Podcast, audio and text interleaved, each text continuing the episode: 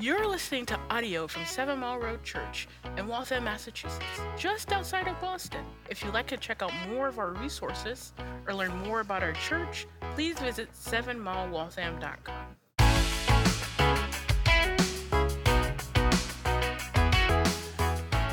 When I was a, a younger man, um, I, I worked in a church as a youth pastor, and it was a, a hectic time in our, in our family. Um, I was also in seminary, had a, a, bunch of little kids running around, still have that, by the way.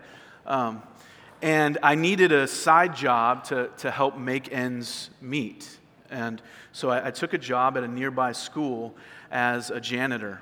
And just as a side note, I, I'm very proud of my janitorial skills. So I've talked with some of you about this when it comes to cleaning and things like that. I've learned, I learned things in those years that uh, have stuck with me.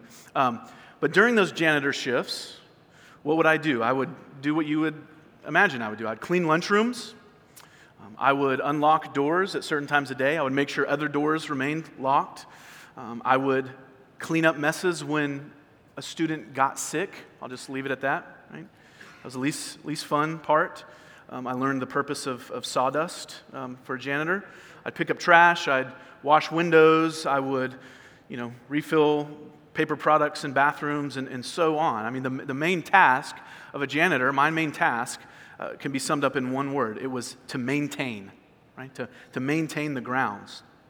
Now, no one, this is not going to surprise you, but no one came to the school to have a meeting with me or the other janitorial staff. There was no parent janitor conferences. Um, our, our staff was not a part of faculty planning meetings or, or anything like that. But think, think of this no one knows the ins and outs of a facility like a janitorial staff, right? No one knew that building like we did everything around us. We knew where, where, it was, we knew how things worked, when there were problems that we were uh, requested, when people couldn't find things, when things were broken. We knew the ins and outs of that facility. Now, you, you might be going, what in the world does this have to do with Psalm 84? Well, Charles Spurgeon calls this psalm the pearl of the Psalms. He says this, and, and this is high praise. He says, No music could be too sweet for its theme or too exquisite in sound to match the beauty of its language. He goes on, he says, if Psalm 23 is the most popular, in the 103rd Psalms, the most joyful, in the 119th Psalm, the most deeply experiential, and the 51st Psalm, the most grieving, then this Psalm, Psalm 84, is one of the most sweet of the Psalms of peace. It was his favorite Psalm. Well, did you know that Psalm 84 was written by janitors in the house of the Lord. That's who the sons of Korah were. If you go back and you read First Chronicles as uh, the temple is sort of being described and jobs are being divvied out, we read that the sons of Korah had this very specific task of being doorkeepers in God's house.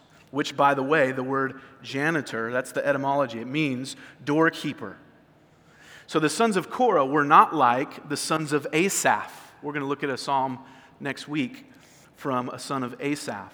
Right? The, the sons of Asaph were the musicians in the house of the Lord. Right? They were, they were the, the worship team. They had a more public, identifiable job. You could even say they had a more glamorous role in the worship of the, the temple.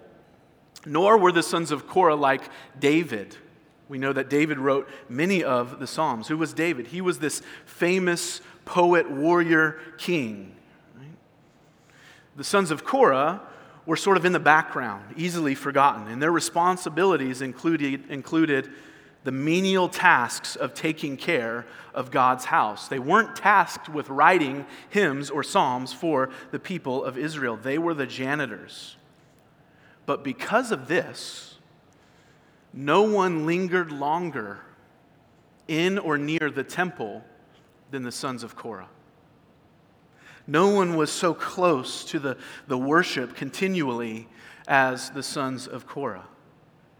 And though their job was, were these seemingly meaning, uh, menial tasks, They didn't begrudge their work, even though they were easily overlooked. They delighted in the privilege so much because they loved being in the presence of God, being in and around corporate worship. So much so that they wrote a hymn about it, Psalm 84, and 10 other Psalms as well. Not because they were required to, not because, not because it was their task, but because they so loved God and His people in worshiping Him that it just overflowed out of the Psalms of Korah. So their work may have been uh, menial and unnoticed, but it certainly was not meaningless, right? It afforded them this opportunity to dwell in the presence of God. So much so that they would say this the theme verse of this psalm right, is verse 10, in case you're wondering. They would say, and they're not being hyperbolic here, they're saying, a day in the courts of the Lord is better than a thousand days anywhere else. It's a high claim. And so, as we study this psalm this morning, the question, the question for you and I is very simple Can we say the same? Can we say we long for God like the sons of Korah do here? Is verse 10 true of us? In a sentence, the psalm calls us to long for God's presence and to find our strength and provision by trusting in Him. That's the message. It's very simple.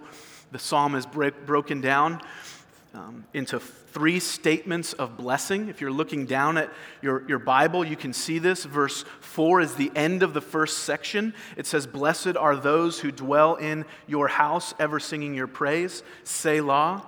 Then verse 5 is the beginning of the next uh, section that ends in verse 8. Blessed are those whose strength is in you, in whose heart are the highways of Zion. And then verse 12 is the end of the final section. Uh, o Lord of hosts, blessed is the one who trusts in you. That's an intentional breakdown of the psalm in uh, the writing of this piece of poetry. And using this framework, we're just going to work through this psalm with three questions. Number one, are you longing for God in corporate worship? See that in verses 1 through 4. Number two, are you finding strength in God? verses 5 through 8. And then number three, are you trusting in God's provision and protection? Longing, finding strength, and trusting in the Lord. Number one, are you longing for God in corporate worship? Let's read the first few verses again to the choir master, according to the Gittith, which was a, some sort of either musical term or an instrument a psalm of the sons of Korah. How lovely is your dwelling place, O Lord of hosts. My soul longs, yes, faints for the courts of the Lord. My heart and flesh sing for joy to the living God. Even the sparrow finds a home, and the swallow a nest for herself, where she may lay her young at your altars. O Lord of hosts, my King and my God, blessed are those who dwell in your house, ever singing your praise. Selah. So the psalmist begins by telling us how beautiful and lovely the dwelling place of God is. He is talking about the temple in Jerusalem. He's saying, I love going to the temple, being in the place of corporate worship where the people of God come together to worship God. I absolutely love it. And the place is a lovely place. And he loves it so much, he tells us, that when he's away, when he can't, for whatever reason, worship with God's people, his soul longs for it. His soul faints for it. He feels like something is missing when he can't, for an extended period of time, worship God with the people of God. He's in essence saying, if we were to, to modernize it a bit, he's in essence saying, I am just so desperate to be with my church family, my brothers and sisters in Christ, to worship Him. It's something I long for. It is a lovely thing. And, notice the reason that the place is lovely to the psalmist. Notice this. It's not primarily because of the ornate beauty of the temple, which, by the way, that's true. You can go back and read uh, not only the, the, the, the, temple, but before that, the tabernacle, this mobile uh, place of worship that would move around as God's people were traveling through the desert. Both of those were incredibly beautiful things. They were absolutely works of art, and God planned it that way. But the psalmist is not saying he, he loves to go there like you and I might love to, to go see an old historic building on the Freedom Trail. Or like we would like to, we, w- we would love to go to an art exhibit and sort of, he's not saying this as I love going here sort of as, as a tourist observer. That's not the beauty of the temple. Why is the temple beautiful to him? Because God dwells there. How lovely is your dwelling place, O God. It's not about the building, it's not about the ornate beauty of this place. It's beautiful because the beautiful, holy, righteous, just, gracious, loving God dwells in this place. It is the court of the Lord, it is His house. And the people who long for that, people who long for God's presence in corporate worship, are blessed. Now, if you were to read statistics on the Christian church in America in recent years, you will find all sorts of studies and stats that church attendance is in decline, and that's true. We're an increasingly you know, secular culture. There's all sorts of reasons people aren't coming to church. But what can happen is the church, when, when we hear sort of that message, like we're in trouble, people aren't coming to church, the temptation can to be, to, be to respond in a very American, like prag, pragmatic way and say, okay, well, what do we need to do to start drawing people in here? Right? What do we need to, to switch up to get people in? How can we draw people in? Maybe we can have some programs. Maybe we can, and here's what often happens maybe we can soften some of the rough edges of Scripture that offend people, and it would make it, it would make Christianity a little more palpable. There's all sorts of things that we can do there. But, friends, when that happens, the church begins to cater to the desires of people who do not long for God. And do you hear what the psalmist is telling us here? When that happens, the, the question shifts from a godly one does God dwell here? That's where the beauty is. To a, an ungodly one, are our felt needs being met. Are my desires being met? The doorkeeper here, he's so enamored with a longing for God. You don't really hear anything about his preferences for the temple. He doesn't say, Well, I, I love the temple, but I wish they had this program for me. I wish they'd, they'd you know, sort of meet this need that I would have. No, he says, That's where God is, and I want to be there. This, is, this place is lovely, not because of anything else, but because of the presence of God. And friends, listen, though it may seem counterintuitive to us, here's the reality the most attractive thing to the world around us is not a church that treats people like customers and we're offering a product. The most attractive thing around us is a church full of people from different backgrounds, different experiences, different ethnicities, but all drawn in under one thing the beauty of God in a unified purpose to worship Him in His loveliness. That's what's beautiful to the psalmist. Verse 3 gives even a, a, hint at this sort of how attractive this is. There's this poetic image here. Even the birds of the air are drawn to the house of the Lord and they find a home there. So he describes this, this nesting swallow on the temple buildings, sort of a poetic way of saying, hey, listen, all who are weary can come here and find rest. All who are outsiders can come in and believe in this Lord and find rest and see the beauty of God here all are welcome to turn from their sins and to see the beauty of God. Now, we have to, to, to do some sort of historical, where, where are we in the place of redemptive history in this? Because as New Testament Christians, we're people this side of the cross. This was written before Christ came. We no longer have a temple to go to right? So when we want to worship God, we don't have to go over to Jerusalem and find a, a temple. We're told that Jesus is the dwelling place of God among men. John chapter 1, John chapter 2, which we'll look at later. And guess what? He has filled us with His Spirit. And so we are, too, as His people, we who are Christians, are the dwelling place of God. And wherever we gather as Christians to worship the living God, we do so as God's house.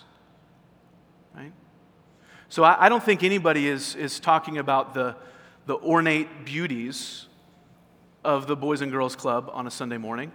Though I'm very, this is a great building. Don't mishear me. And I'm sure sparrows would love to nest in some of the crevices on the outside, right?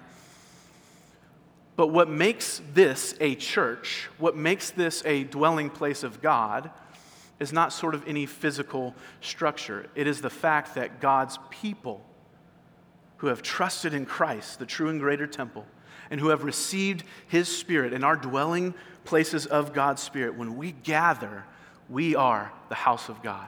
What an incredible reality. God dwells here among us. And so here's some things as you're asking yourself this question.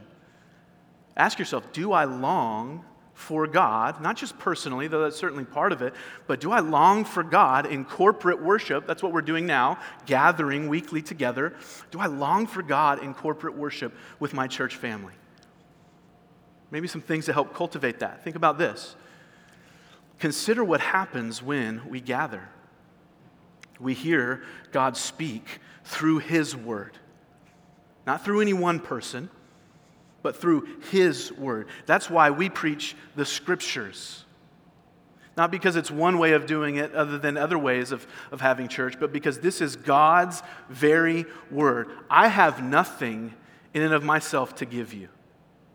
The only usefulness of, of preaching is, is God's word being opened up to the people. When that happens, we hear God speak through his word.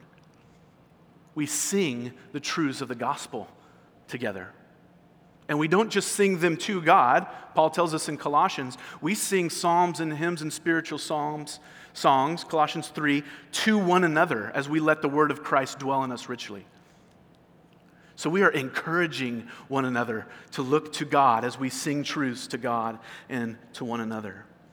We gather as a, a family. We encourage one another in our walks with, with Christ. We experience just the ordinary means of God's grace prayer, preaching, taking the Lord's Supper together. And when God saves sinners, we celebrate new life in Christ through baptism. Outside of Sunday morning, we gather in smaller groups to open up the Word and say, hey, here's what we heard on Sunday. How can I take it and press it even deeper into my life? How can I help you do that, brother?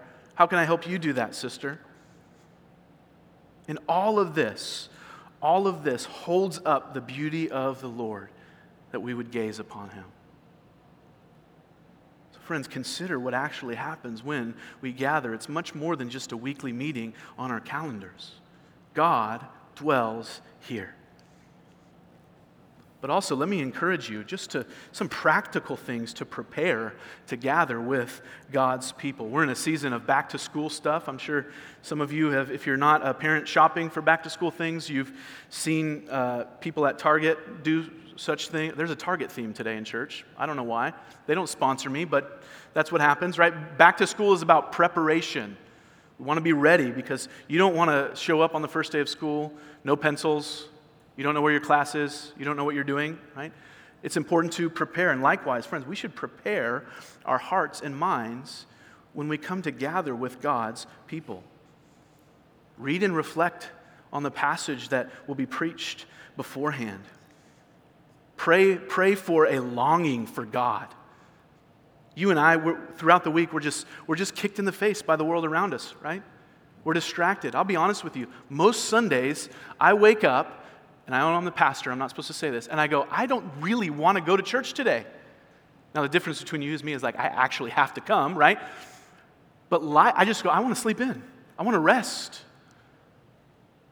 What if I cultivated preparation in my heart, praying? This is not just about me, it's about my brothers and sisters. What if I prayed for those in my gospel community or those who I know are in the church that the, the word that we're going to hear that would, would impress upon them? Pray for the church as a presence in this community. Pray that the Spirit would bless the church. All sorts of things that you can do to prepare your heart. Very practically, plan your Saturday evenings well so that you can show up attentive and ready to gather with God's people to serve and be served. And let me just say, as a church that has for six years now, next month will be six years as a church, I am so encouraged by how our church family shows up early, stays late, serves, uh, one another, it, it truly is a, an exemplary picture of what we're talking about here. There is an eagerness to meet with God's people. And let me, I just want to stoke that flame into a fire. Praise God for that. It's an encouragement to me. I think it's a blessing to those around us as well. And then just meditate on this verse. Blessed are those who dwell in his house, ever singing his praises. That's number one. Are you longing for God in corporate worship? Number two, are you finding strength in God? So he moves on and he speaks of another blessing in verse 5. He says, Blessed are those whose strength is in you, in whose heart are the highways of Zion.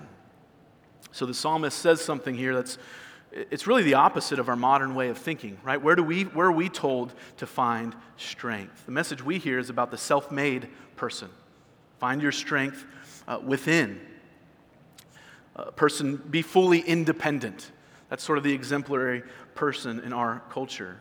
This self reliance as, as a religion is very common. Or, or what happens is we, we easily develop unhealthy codependency upon others. And we say, I can't really find my strength unless I find it in this relationship with another person. And the psalmist comes along and says, No, blessed are those who find their source of strength in God. That is the true source of strength. Not full independence or unhealthy codependence, but a dependence upon the Lord as your strength. Then he says, Blessed are those in whose hearts are the highways to Zion. Now, this is kind of hard. Commentators have uh, wrestled with what this means. We're not really sure. He may be talking about just the desire as a pilgrim to get to the temple in Jerusalem. It might be this sort of physical plan of a pilgrimage. Or it may mean that in this person's heart, there is an ultimate desire to worship God. I think both of those are good, and it's likely both. Someone longs to be with God, as we talked about in number one, but also in this person's heart, they just long to not just be in corporate worship, but to, to follow and worship God. But either way, whatever, whatever that verse means, we know that this journey is met with hardship. That's what he says in verse 6. As they go through the valley of Baca, they make it a place of springs. The early rain also covers it with pools. They go from strength to strength. Each one appears before God in Zion. So, what is this valley of Baca? So, these people, they have this desire in their hearts, leads them to Zion, leads them to worship God, but they're going through a valley of Baca. That word Baca means weeping. It's a valley of weeping. Now, we don't know where this place is. It might not be an actual physical place, it may, may just be metaphorical. And it's a poetic way of saying, listen, Christian, you follow Christ, and if you do, you will endure valleys of suffering.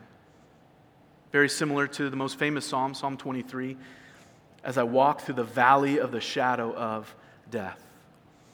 And we could go around this room and we can hear stories, past and present, of valleys of weeping in our lives. Some of you heard that illustration, valleys of weeping, and you go, I know exactly what he's talking about whether it's from our own sin or it's sickness or natural disasters or just life in, in a fallen world. And what the psalmist is saying is your strength to endure, to walk through those valleys, is not found in anyone else. It's not found within yourself. It must be from the Lord. If not, as you walk through those valleys, you will dry up. But if your strength is in the Lord, you will endure.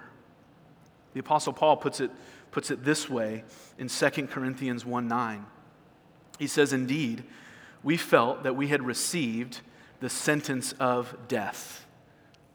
That's like saying we, we were walking through the valley of weeping. He's talking about suffering for the sake of the gospel.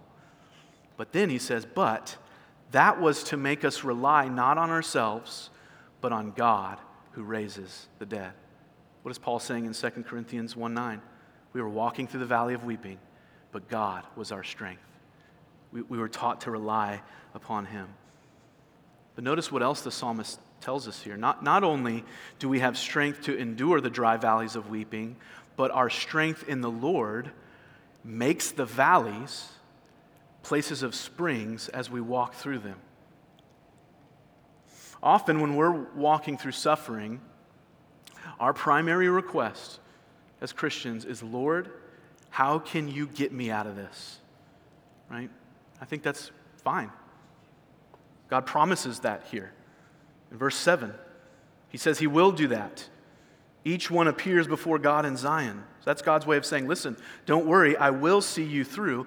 But before verse 7, there's verse 6, which tells us that, listen, God has a greater purpose for your valleys just than getting you through them.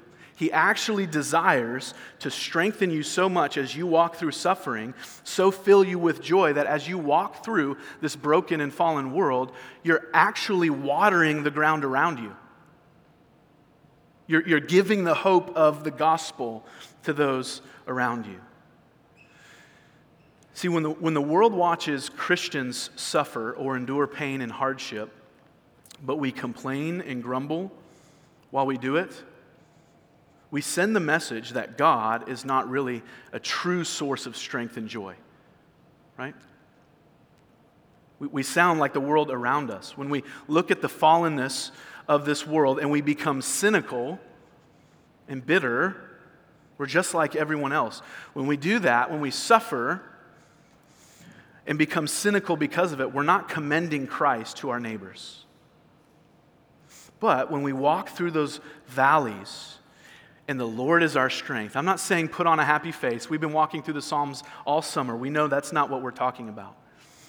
But when we walk through these valleys of weeping and we rejoice because we know the Lord is our true strength, we know He'll see us through, the world says there's something different about these people. There's something unique about it. What, what is it? And we get to say, His name is Jesus. And we water the dry ground around us. I remember sitting with Judy Turner. She was a member at a church where I was a pastor in Georgia, and her cancer had returned, and this time it was in her brain, and her death was inevitable. And the last time I, I sat with her to just talk and pray with our other pastor, and it was great. She, she loved theology, so she's just giving me these books. You know, she's like, I'm not going to need these anymore in a, in, a, in a few months. And we, we were sitting down and talking, and I just remember her talking about, she said, I've never sensed a joy and strength in the Lord more in my life than I am right now. She, she knew she was going to die. She, knew what was coming. She was walking through a valley of, of weeping, but she felt so close to the Lord. And she would tell everyone around her who listened Christians, family, non Christians, neighbors, everybody about the joy that the Lord had given her, about the truth of the gospel as she faced her impending death. And, and I remember sitting there reflecting on that conversation with Judy and feeling both rebuked and encouraged. I felt rebuked because I thought, how often do I complain about the smallest inconveniences in my life? I am by nature, I'm just going to be honest with you, a grumbler, a cynic. Right? I'm hypercritical. And that conversation with Judy, the Lord, the Holy Spirit just used that to, to rebuke me as I watched a saint suffer so well and not grumble and complain, but find her strength in the Lord. And it also encouraged me because I saw Psalm 84 6 in action. This wasn't just a platitude that would look great on a coffee cup. This was a saint who was living it out. It was on display in high definition. And if a sister like that could do that, that's hope for all of us, right? And she walked through this valley of, of weeping and she made it a place of springs. She found her strength and joy in the Lord. And then her life ended and she appeared before God in Zion. Praise God for it. So, church, let's not just get through the valley of this life. I think that's the encouragement for us here. Let's make sure that's not the only question when we face suffering. I just want to get through it. Let's answer God's call to find our, our strength and our joy in Him so that we can water the dry ground around us with the hope of the gospel. And friends, every time we gather, every time we worship, every time we come on a Sunday morning or in a gospel community or when we crack open our Bible at home or we're in the prayer closet, what are we doing? We're coming to the reservoir of God's strength. We're filling up our lives. We're being filled with living water. And then we walk out these doors we close our Bible, we go to work or wherever, we go out through the dry valleys of this world, and we water the ground around us. That's what God's called us to. So, friends, find your strength and joy in the Lord. And then, third and finally, are you trusting in God for provision and protection? Verse 8, he says, O Lord God of hosts, hear my prayer, give ear. O God of Jacob, Selah, behold our shield. O God, look on the face of your anointed. For a day in your courts is better than a thousand elsewhere. And I would rather be a doorkeeper in the house of my God than dwell in the tents of wickedness. For the Lord God is a sun and a shield. The Lord bestows favor and honor. No good thing does he withhold from those who walk uprightly. O Lord of hosts, blessed is the one who trusts in you. So the psalmist uses two images here to expound upon trusting in the Lord. He talks about the Lord as a sun and a shield. Did you pick up on that? Verses 9 and verses 11. He says, in doing so, he's saying, God, you're my provision, you're my protection. The sun speaks to the provision of God. Nothing's more essential to earth than the, the heat and light of the sun. Without it, there's no food. We couldn't survive. We would die instantly. Likewise, God is a sun. He is the source of everything we have. He is our ultimate provision. Therefore, we're to trust in Him for all things. Remember Psalm 145 last week? God, you open your hand and satisfy the desire of every living thing. The psalmist here is saying, God, you are a sun, you are my provision. And we're, we're given this surprising promise in verse 11 here when he says that God withholds no good thing from his children, from those who walk uprightly. need to camp out on this verse for a moment. If God withholds no good things from those who walk uprightly, that means he only gives good gifts to his children. Right? That's the logic there. And, and we have to wrestle with this a bit, don't we? Because we have this biblical conviction that w- while we are responsible humans, right? We're not robots. But, but Scripture is also clear that God is totally sovereign over all things. So if God is totally sovereign all, over all things, and he only gives good gifts to his children, that's tough for us because each of us can go around and we can point to things that have happened in our lives that we would say are not good things. Right? So we have to say, okay, what, what is really being said here? Does God give us bad things or not? Now, I realize this is a uh, this is like its own sermon kind of question God's sovereignty and, and suffering. But this verse is, is a key verse on that question. Because according to verse 11, God only gives good things to his children. He never withholds blessing from us. So, this means that in the hands of a sovereign and good God, even hardships, even sufferings, even the valleys of weeping are for our good. It's to say, God, you know what I need more than I do, and I trust you. It's to say, God, I'm, I'm having a really hard time seeing how this difficulty is a blessing right now, but I know that you withhold no good thing from me. I trust in you. We see this all over Scripture. Some of you were with us when we walked through Genesis.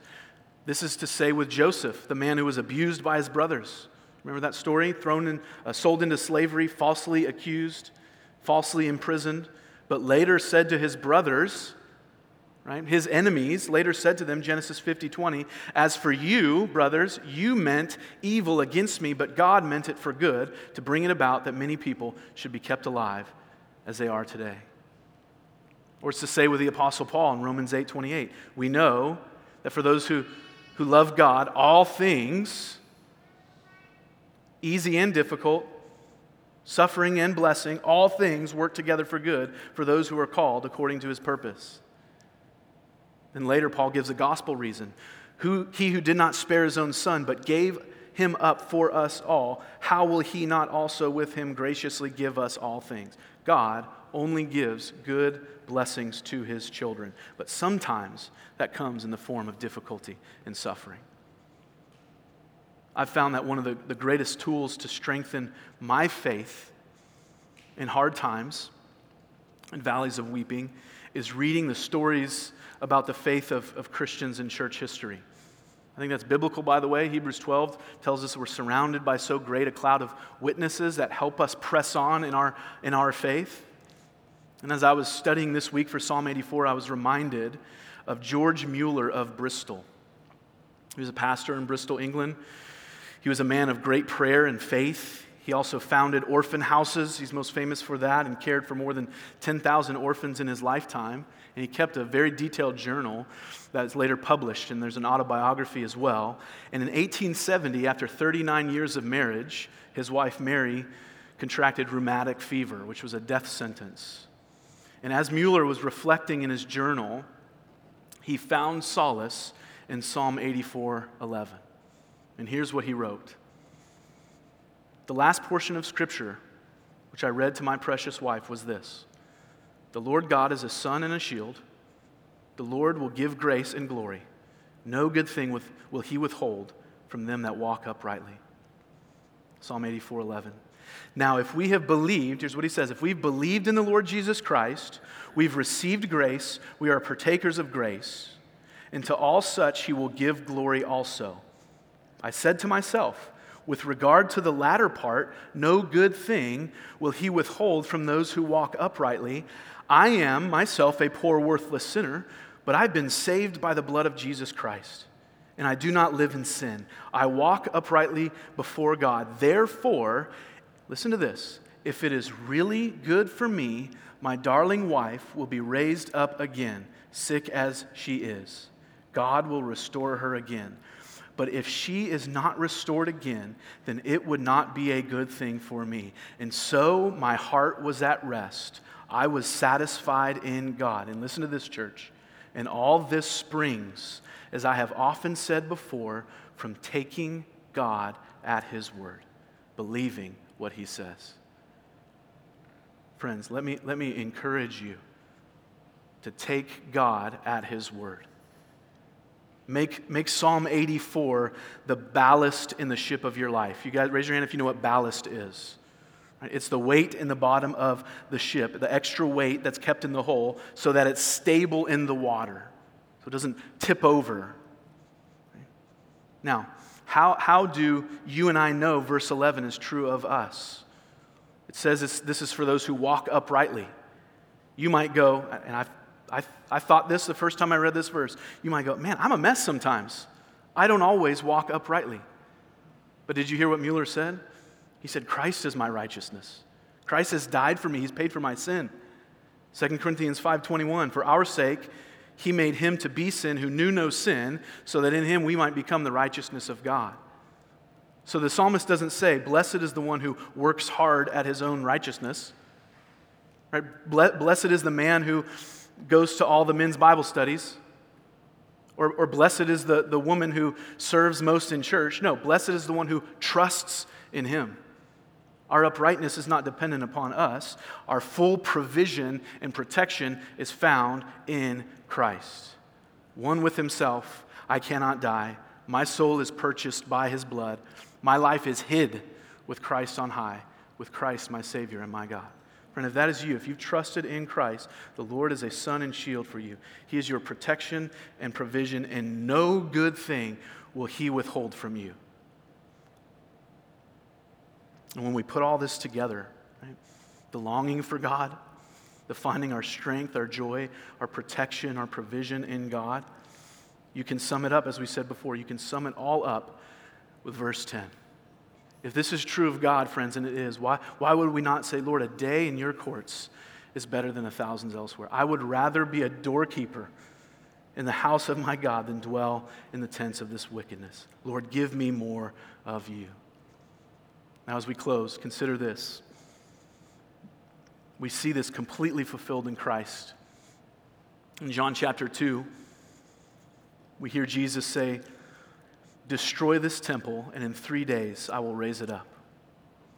The Jews then said, It's taken 46 years to build this temple, and will you raise it up in three days? But he was speaking about the temple of his body. When therefore he was raised from the dead, his disciples remembered that he had said this, and they believed the scripture and the word that Jesus had spoken. We're once again pointed to the hero of scripture. Jesus is the object of our faith and worship. Jesus is the dwelling place which we long for. Jesus is where we see the beauty of God together. And so let's, let's prayerfully ask ourselves, brothers and sisters, are, are we longing for God in corporate worship? Both with the church, but also in our private lives. Are we, are we finding our strength and joy in Christ as we walk through the dry valley of this world? And are we trusting in Christ for provision and protection? Let's linger long in the presence of God, church.